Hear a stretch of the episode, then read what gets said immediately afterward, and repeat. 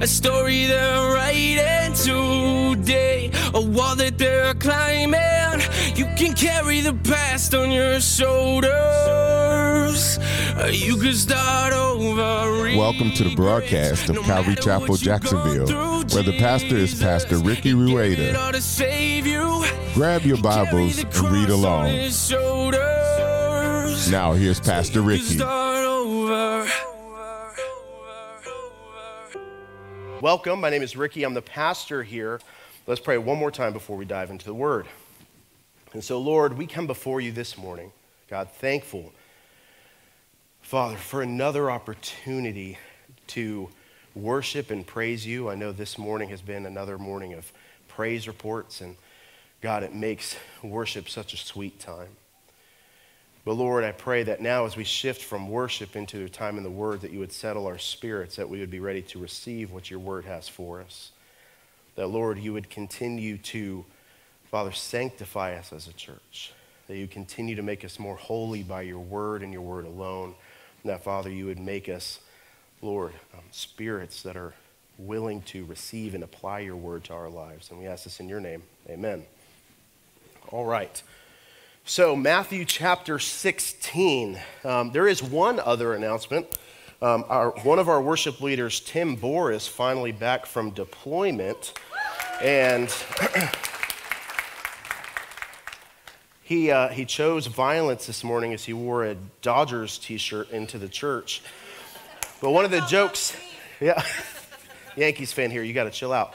But anyway, I remember him joking before he left. He goes, You're not going to be close to finishing the book of Matthew by the time I get back. And to no surprise, I am just over halfway.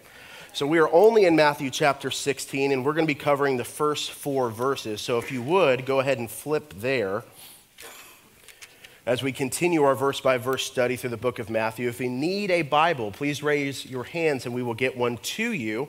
As always, we want to encourage you to have your physical Bible with you so that you can track with us in the Word and ensure that your teachers are teaching from it and not their own wisdom.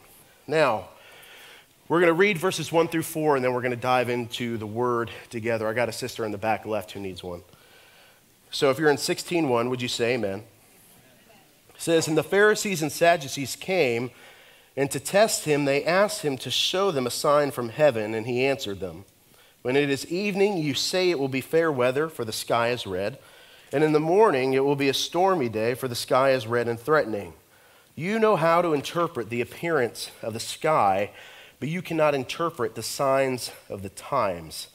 An evil and adulterous generation seeks for a sign, but no sign will be given to it except the sign of Jonah. So he left them and departed. And that's where we're going to pause for today. Now, before we get into these four verses, we have been spending obviously a lot of time in the book of Matthew, and we've been seeing the ministry of Jesus for some time. In the previous chapters, we would see that Jesus is posed with questions and or oversights even, and Jesus would deal very graciously with those who don't know him, and he would deal very graciously with the disciples who, as we read the scripture, we would think they should have known the answers, but Jesus, as he is gracious, is kind. But today we see Jesus as we work through the next couple weeks in Matthew 16 he begins to respond a little bit more bluntly, both to the Pharisees, or all to the Pharisees, Sadducees, but also to the disciples, as we will see next week. And as we're looking at it, something that comes to mind is an issue of spiritual maturity that we tend to overlook in our walk and journey in Christianity. And so, before we dive in, if you guys want to, I have it, I believe I have the reference up on the screen. It's James 1 5 through 8. It reads If any of you lacks wisdom, let him ask God, who gives generously to all without reproach, and it will be given to him. But let him ask in faith with no doubting, for the one who doubts is like a wave of the sea that is driven and tossed by the wind. For that person must not suppose that he will receive anything from the Lord. He is a double minded man and unstable in all his ways. And so, as we look at the word, there is a call of spiritual growth and maturity that is required for everyone who calls themselves a Christian. Is that it's not okay that we would raise our hands at an altar call and sit stagnant in our faith, but we would press into Jesus and let the Holy Spirit sanctify us and grow us. And so, here, as we see a change in Jesus' tone and his responses to these, we see that Jesus is calling out spiritual immaturity and blindness in this chapter, at least certainly for the first half. He's going to call out the pride that would lead to the spiritually unsubmissive, and then he'll address an issue of spiritual common sense as we get into this in the next couple weeks. And so, again, we have to know that spiritual maturity is expected of us before we get into this chapter. And again, that doesn't mean perfection. When we speak about spiritual maturity, we know that we are all growing, but until we are heaven bound, there is nobody who has achieved perfection. And so there is still grace in this type of growth that we're speaking about. It is a slow and wise consideration of the Word of God and its right application. That is what spiritual maturity is. As we continue to follow Jesus, we would learn to be slower, we would learn to be more considerate, we would learn to be more gracious and loving, not just of the Word, but towards one another. As we're growing in Christ, He will reveal where we lack in maturity. And thank God that He's revealing the target that would reveal the reason for the test. I don't know about you guys, but in times of prayer, it's a dangerous thing to ask for patience as the Lord is going to provide you lots of opportunity to be patient. So if the Lord reveals that you are impatient and you pray for patience, buckle up because you have opportunities coming. That is what this sanctification process is. We are called to grow in maturity in this way. And as such, the spiritually mature must be able to see their faults and be willing to correct them. The spiritually mature don't walk in condemnation, but they walk in grace to allow that maturity to take shape. The spiritually mature see heavenly direction and correction clearly and learn to appreciate that their future results would be good even though they don't see them yet. What does that mean? It's trusting the process of sanctification. There's times we grow impatient as we press into Christ. And we want results now, but trust and know that it produces patience and the fruit of the Spirit in time. The spiritually mature are people quick to remove planks from their own eyes before they would attempt to walk blindly in some sort of correction for somebody else. That means those who are spiritually mature, as we see faults and errors in others, we would pause and consider how we might be wrong before we would ever dare suggests somebody else might be. The spiritually mature don't walk in a posture of pride. They tend to move in meekness as they understand the gift of another day and the gift to be used again by God is a truly heavenly gift. The spiritually mature are so heavenly minded that they might even become overqualified for the foolishness of this world. There's a phrase that years ago I started to despise. I'm sure many of you have heard it. You can be so heavenly minded that you're no earthly good. I would say Scripture would say that if you're heavenly minded, truly heavenly minded, there is nobody that is more good for the world that the Lord has placed you in. It's not that you're too good for the world, but we learn to have no cares or desires for the foolishness that reside in it. And somehow, in that increased maturity and wisdom, we should never lose our willingness and ability to eagerly desire to learn and grow ourselves. This is a really important one. This is the final mark that I'll note today, but the spiritually mature always go to a place of learning to do just that, to learn. That is inclusive of the house of worship, that is inclusive of the time of study. They hope to be taught again and again by the Father. The spiritually mature are still anxiously hopeful for another heavenly provision, one that they might not have even known yet, but thankful if they do. So, can I say, as the Pharisees and Sadducees would be walking in spiritual immaturity, when you stop coming to church or to Bible studies with an intentional desire to see the Lord and see how he would encourage you to apply his word to your life, you are no longer walking in spiritual maturity, but spiritual immaturity. You've hit a prideful stone wall that needs to be removed. If you think that we ought to come to the place of worship without being ready to learn, we might think that we have learned enough, and I would say that we have never learned enough of God. Amen? If you can look at another man and think, I have nothing to learn or can't learn from him in your eyes, if you can't learn from him, you have, your eyes have become earthbound as you have forgotten that it's the Holy Spirit that's communicating through that person. This is an easy mistake to make. This is an easy mistake to make, especially for those who are young in the church and young in their faith, when we suppose that simply because of their age they have nothing to offer, forgetting that it's the Holy Spirit speaking through them, should they be called to do so.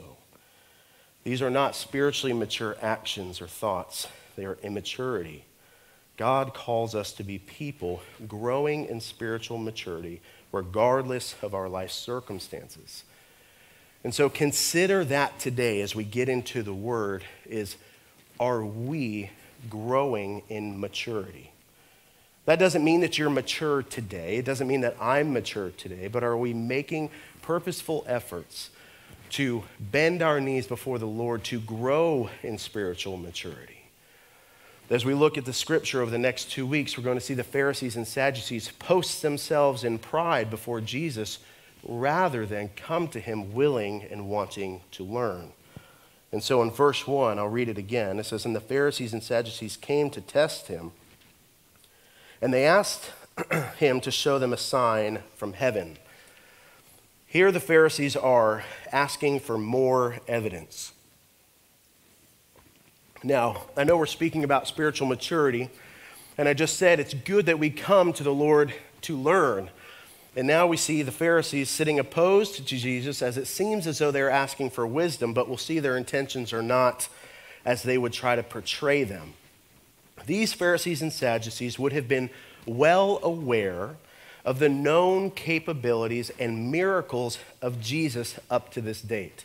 Now, I say it that way because there are certain miracles through the book of Matthew that Jesus only allowed the disciples, those closest to him, to see, but his miracles were abundant still in the public eye.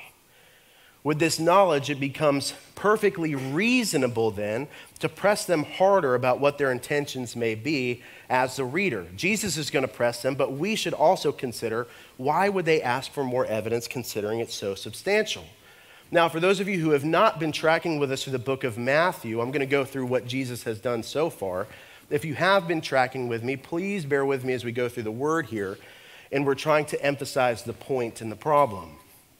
So, here are the miracles that Jesus has performed in the public eye just in the Gospel of Matthew up to Matthew chapter 16. In chapter 3, we see the presence of the Trinity clearly seen in the baptism of Christ. In chapter 4, Jesus heals every affliction that was brought to him while he was in Galilee's synagogues. In chapter 5, we see him communicate, and beyond chapter 5 as well, the most complete and perfect sermon known as the Sermon on the Mount. In chapter 8, we see Jesus would cleanse a leper. We see that in that chapter, he'd also heal the centurion's servant that he would heal everyone that they brought to him, that in that chapter still he would heal two demon possessed men. Again, these are just the miracles that the public was well aware of. In chapter 9, we see that he heals a paralytic, he made him able to walk again. Jesus heals the woman with the infirmity of blood as she only touches the bottom of his clothing. Jesus raises a girl from the dead in chapter 9, and he would continue on to heal two blind men. And interesting there, he would directly tell them, Don't tell anybody what I have done from you. But in their excitement of healing, they did just the opposite, and they let everybody know what Jesus had done for them. In chapter 12, Jesus would heal a man with a withered hand and make it whole. In chapter 12, he would perform an extraordinary miracle and that he would heal a mute demon possessed man. We're not going to go into why that, that is extraordinary, but it is. And here in chapter 12, we'll see that this is the first time, as we just read, that Jesus would mention the sign of Jonah to the Pharisees as they have asked for a sign after they have just witnessed this overly abundant, clear miracle that only Jesus could have performed. If you haven't read that chapter, it is funny as Jesus makes them well aware of their faults in that chapter as well. In chapter 14, he would feed the 5,000 from just a few loaves. He would go on to heal all the sick that were brought to him in Gennesaret. In chapter 15, he would heal the Canaanite woman's demon possessed daughter. He would go on to heal many, again, all that were brought to him as well. And then he would feed the 4,000 from just a few loaves and fish again. This is 18 miracles in whole, just in the book of Matthew, up to chapter 16. And so, when you take that into consideration, this question all of a sudden seems a little bit more ridiculous than it did at the beginning. Is that they were fully aware and trust history when it would say that whatever Pharisees and Sadducees were present, they certainly would go back to their places of work, or whether it would be a synagogue or elsewhere, and they would certainly let each other know what Jesus was doing. How do we know this? Because they knew to come to Jesus to test him because the people were starting to consider that he would be the Messiah. And as the people would start to consider that he is the Messiah, that he is the awaited Savior, they would rebuttal and try to diminish the ministry of Jesus. And so here again, actually, if you read in the King James Version, it says that they would um, try to come about this in a cunning way. They would ask him to perform a sign from heaven. So again, this question that seemed to desire a kind of learning doesn't really indicate it in the context of what they know. They're trying to use Jesus as some sort of some kind of magic man, or trying to stumble him, or show that the show the world that he is not God.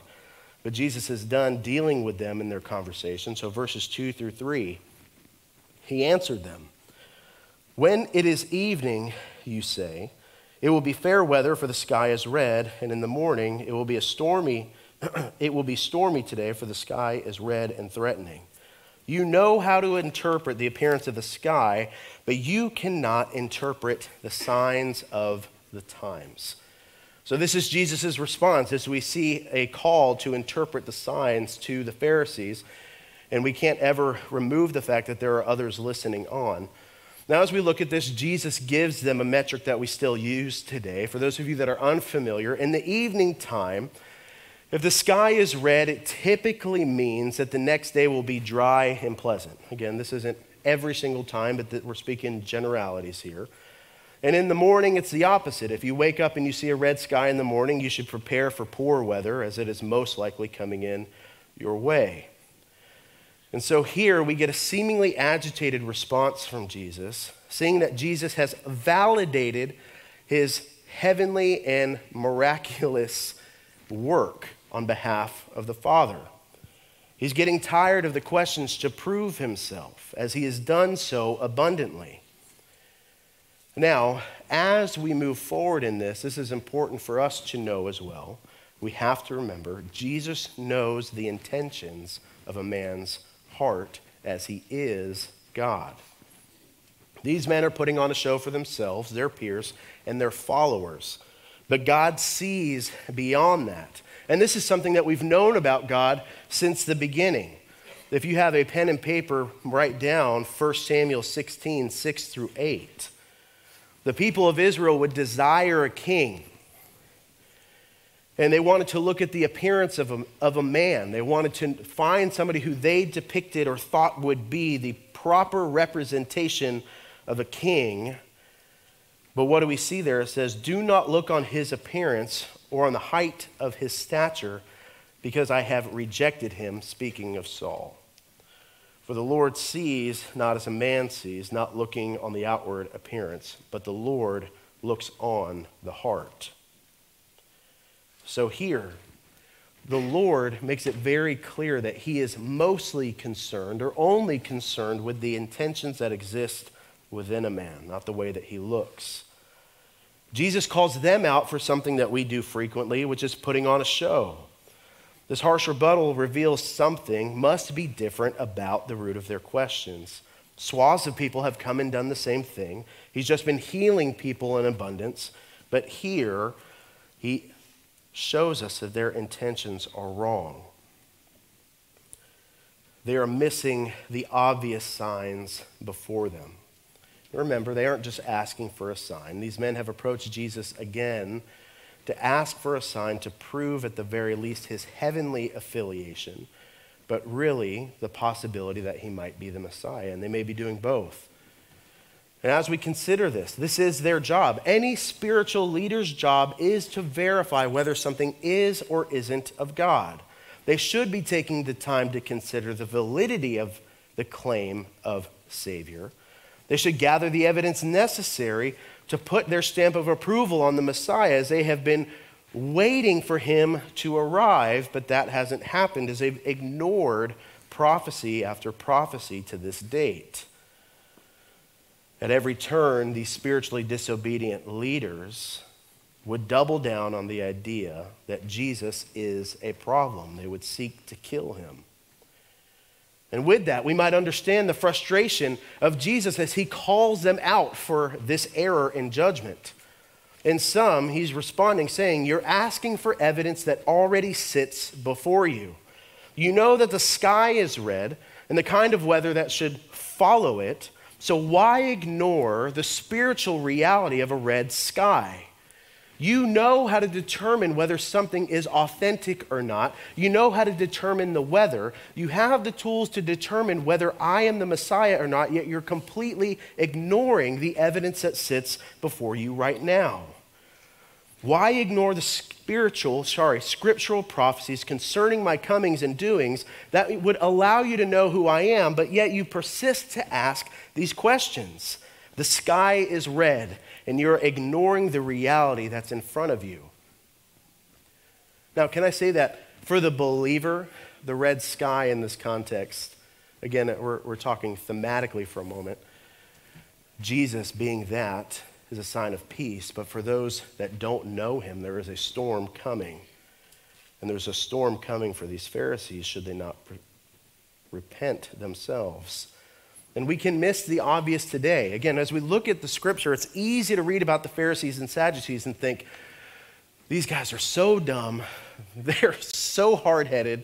They're so prideful. How can somebody be like this? But we're just like this all the time. In ministries, there, is some, there are few things more frustrating than the phrase sometimes, then I'm going to pray about that.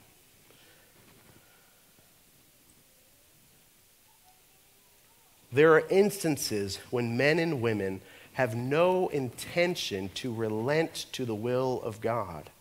But we use this phrase and we hijack this phrase because we know that it's a churchy, safe way out of whatever circumstance that we're in. Unfortunately, this phrase, even within God's church, leads to more inaction than it does anything else. And again, that's not a discouragement to pray. Please pray. But as you seek the Lord, I would encourage you to also be honest. And to be honest with those that you're communicating with. If you're really going to pray about what the Lord would have you do, don't lie about it when you know what you should be doing. I, know, I think oftentimes when we're talking about the church family as a whole and we talk about children's ministry, the group as a whole would say, when the children's ministry needs volunteers, would say, Well, I'm going to pray about it. Well, I would say biblically, if we're really going to consider it, every man and woman is called to lead the next generation. So every man and woman within the body of Christ is obligated to lead that next generation. So if you're looking for biblical direction, the direction is there to serve. Now, mind you, that's a general conversation. Not everybody's called to do that, but still, consider that for a moment. There's a lot of times, again, we just use the instance of prayer as a scapegoat to get out of our responsibilities. Now, if you have been asked about children's ministry, you've prayed about it, and you know it's not for you, please don't serve there because the kids would, it'd be better if they had somebody who was joyful about it. So that was not a call to go in there. I've seen some of you work with kids. It's good you stopped. But.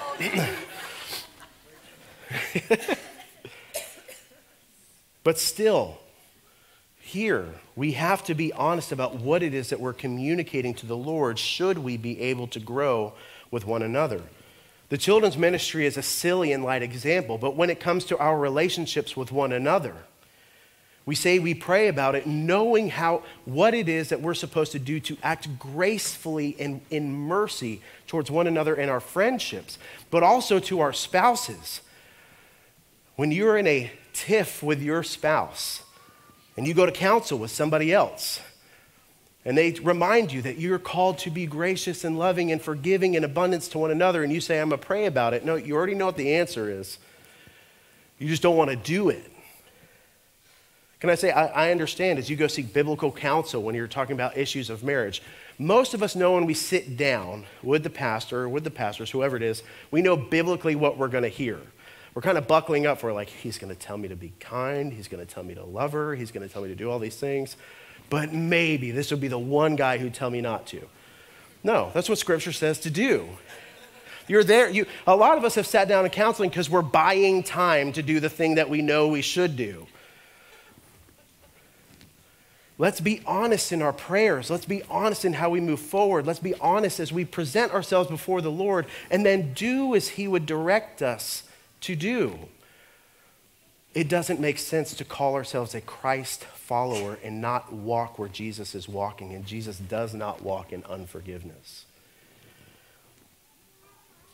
These Pharisees are waving a kind of false flag here, and Jesus is calling them out for their intentions. He knows their motivations, He knows their wickedness, He knows their heart is far from Him. And if He knows that of them, He knows that of us we see the harsh rebuttal to the Pharisees and we like to ignore that the Lord might be calling us out for our sin, but He might be. I don't know how many of you guys have ever prayed and you feel like you've, you've met silence or you've met the opposite answer you wanted to hear. Can I just encourage you that whatever it is you hear from the Lord that aligns with Scripture is what's best for you? It may not be what you want, but it is what's best. And if you trust Him and you trust the Holy Spirit and you trust His Word, He will make all things well. Well does not mean the way that you want it, but it does mean well. He's telling them, You don't want to know if I'm the Messiah. You don't want to know if I'm affiliated with heaven. What you want to know is that you are right. The signs are clear and they are abundant.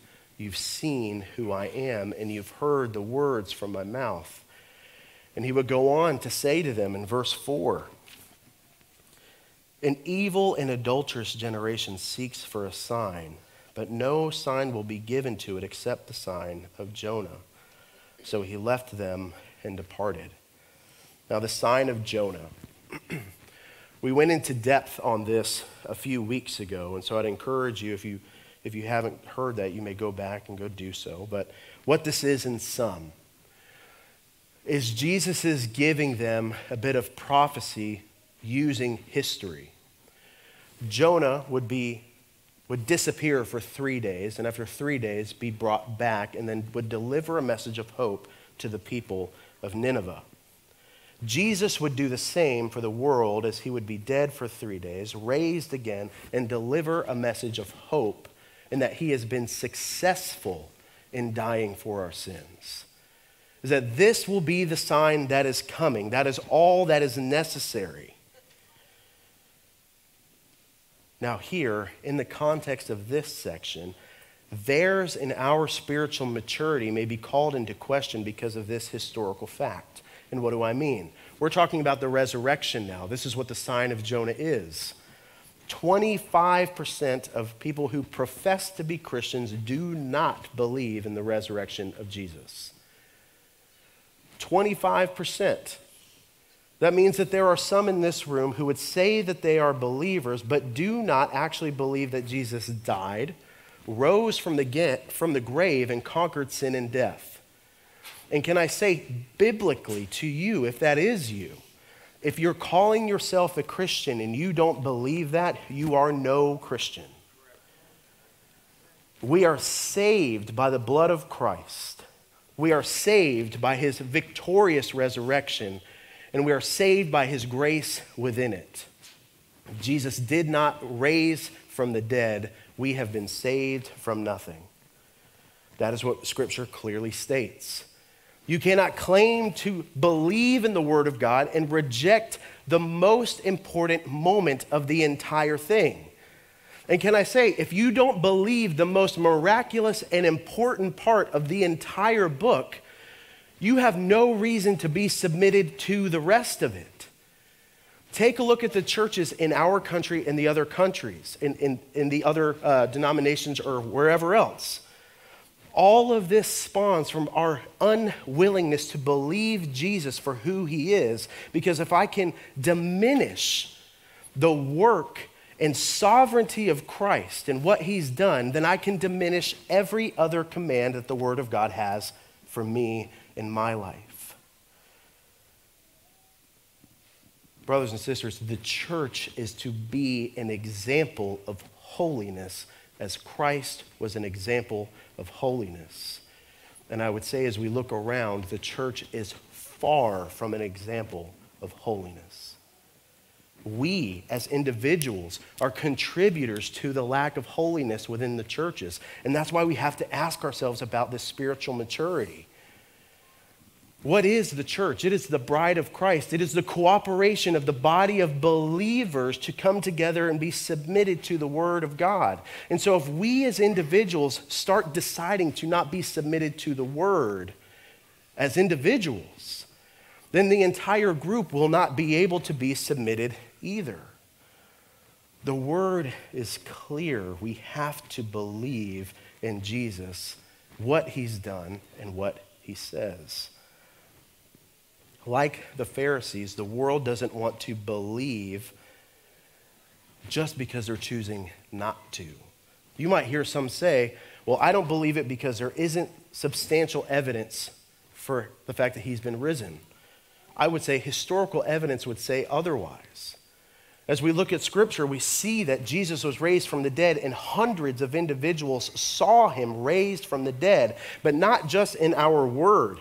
You can look at other historical documents outside of Scripture and find that it has been documented throughout history that Jesus did, in fact, die.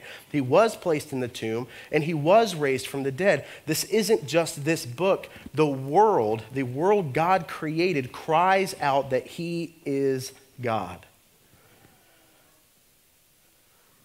Now, here, these are just the facts of the situation, but consider the spiritual reality, do our actions, do our thoughts, do our lives reflect that we actually believe in a Jesus that is alive and desiring of our soul?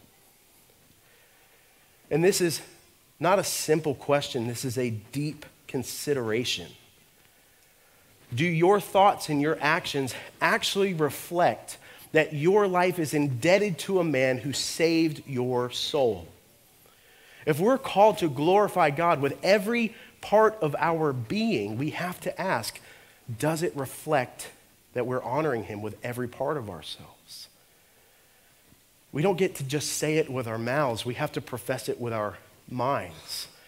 We have to follow that up with action. We have to follow that up with mercy. We have to live a life like Christ lived. And again, spiritual maturity isn't spiritual perfection, but it is walking that way as we serve and love a God who did everything for us. Do our lives reflect the actions of a person indebted to honor another with their whole being? And guys, that isn't to discourage us, that should encourage us. Because when I know that I am indebted to a God who was able to save me from my sins and provide me eternal life, I then, as I am walking in sanctification intentionally, would do so in confidence, regardless of what the world says about how I'm living, because the God who sustains my life and provides it eternally is the one who truly cares for me. I don't have to be concerned with the, what the world thinks about what I am. The world's going to think you're foolish. The world's going to think that you are stringent. The world's going to think that you are fill in the blank. But God has called you son and daughter, and He has called you redeemed. Be confident in it and walk as it is so. So, with that, do we believe ourselves in the sign of Jonah?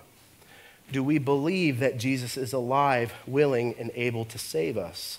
Do we believe he's able to sustain us when everything else fails and is taken away? Brothers and sisters, as we move closer to the end times, the church will not fail. There's no room in Scripture to say that the church would fail. However, it will continue to grow in difficulty. And we're going to be stripped of many things. We're going to be stripped of the comforts of life. We're going to be stripped of the abundance of friends. We're going to be stripped of our creature comforts as we choose to follow the Lord rather than the comfort of this world. And when that time comes, we can't answer that question now. But if we're not asking the question now, would we ever be prepared for the day when we have to live like Jesus is our everything? Because if we can't live like Christ is our all now, everything else we depend on, when it's taken away, so will your joy be taken away. Our joy has to be wholly founded on the God who saved us. And again, really ask yourself this question. Sometimes we get really far in life.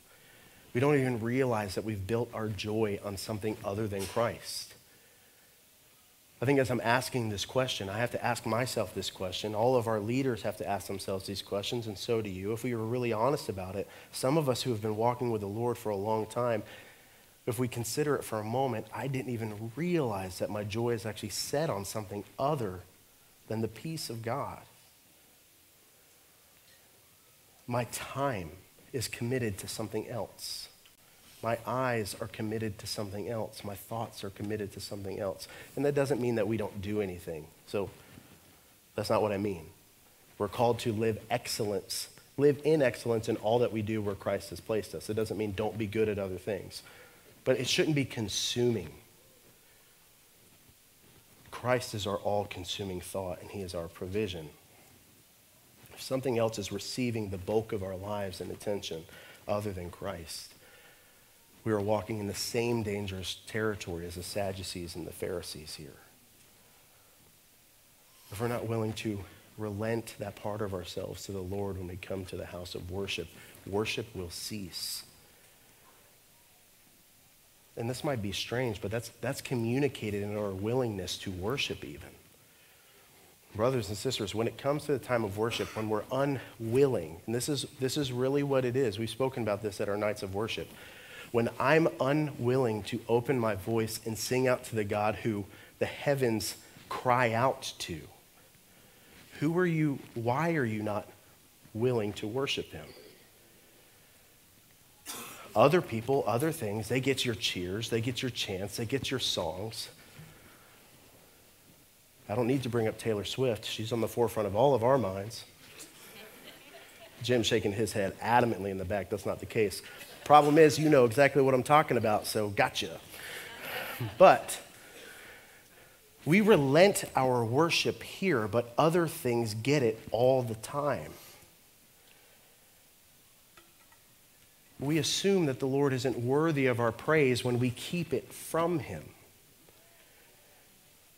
We allow other people to demand our accolades, but we're unwilling to give it to the God who's deserving of them. These are issues of pride. These are issues of sin that have grown up within us.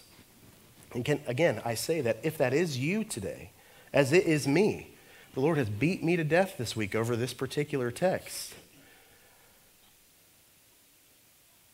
If that is you, you should know that it can be remedied. Just cry out to Jesus. Let him make well what we have broken, as he always has, and he will be faithful to do so. James told us just at the beginning ask for wisdom, and he will give it abundantly. Strive for the peace of God, and that's what you will reside in. Amen. So, with that, let's invite the worship team back up for this final song. I want to ask Pastor Matt and Greg Proctor to come up for prayer. And as always, we want to encourage you if there's any of you who needs prayer for anything, whether it be for the decision to follow Christ, whether it be for healing, whether it just be for direction and wisdom from the Lord, we're up here to pray over you. And again, you might come up and be seeking an answer. We may not have the answer for you, but we can pray to the God of heaven who does. Amen? And if you are not coming up for prayer, again, I want to encourage you as well as you sing to pray for those who come forward as we are called to be a church that prays. So, with that, Lord, we come before you this morning again. Father, having heard your word and having seen, Lord, your correction, Father, to not ignore the signs that you have provided us. That, Lord, we can move confidently knowing, Jesus, that you are able to save. That, Lord, the Pharisees and Sadducees didn't get to see the, the intimate and personal miracles, but, Lord, your word has recorded it, and we are even more encouraged than those who would hear your voice this day.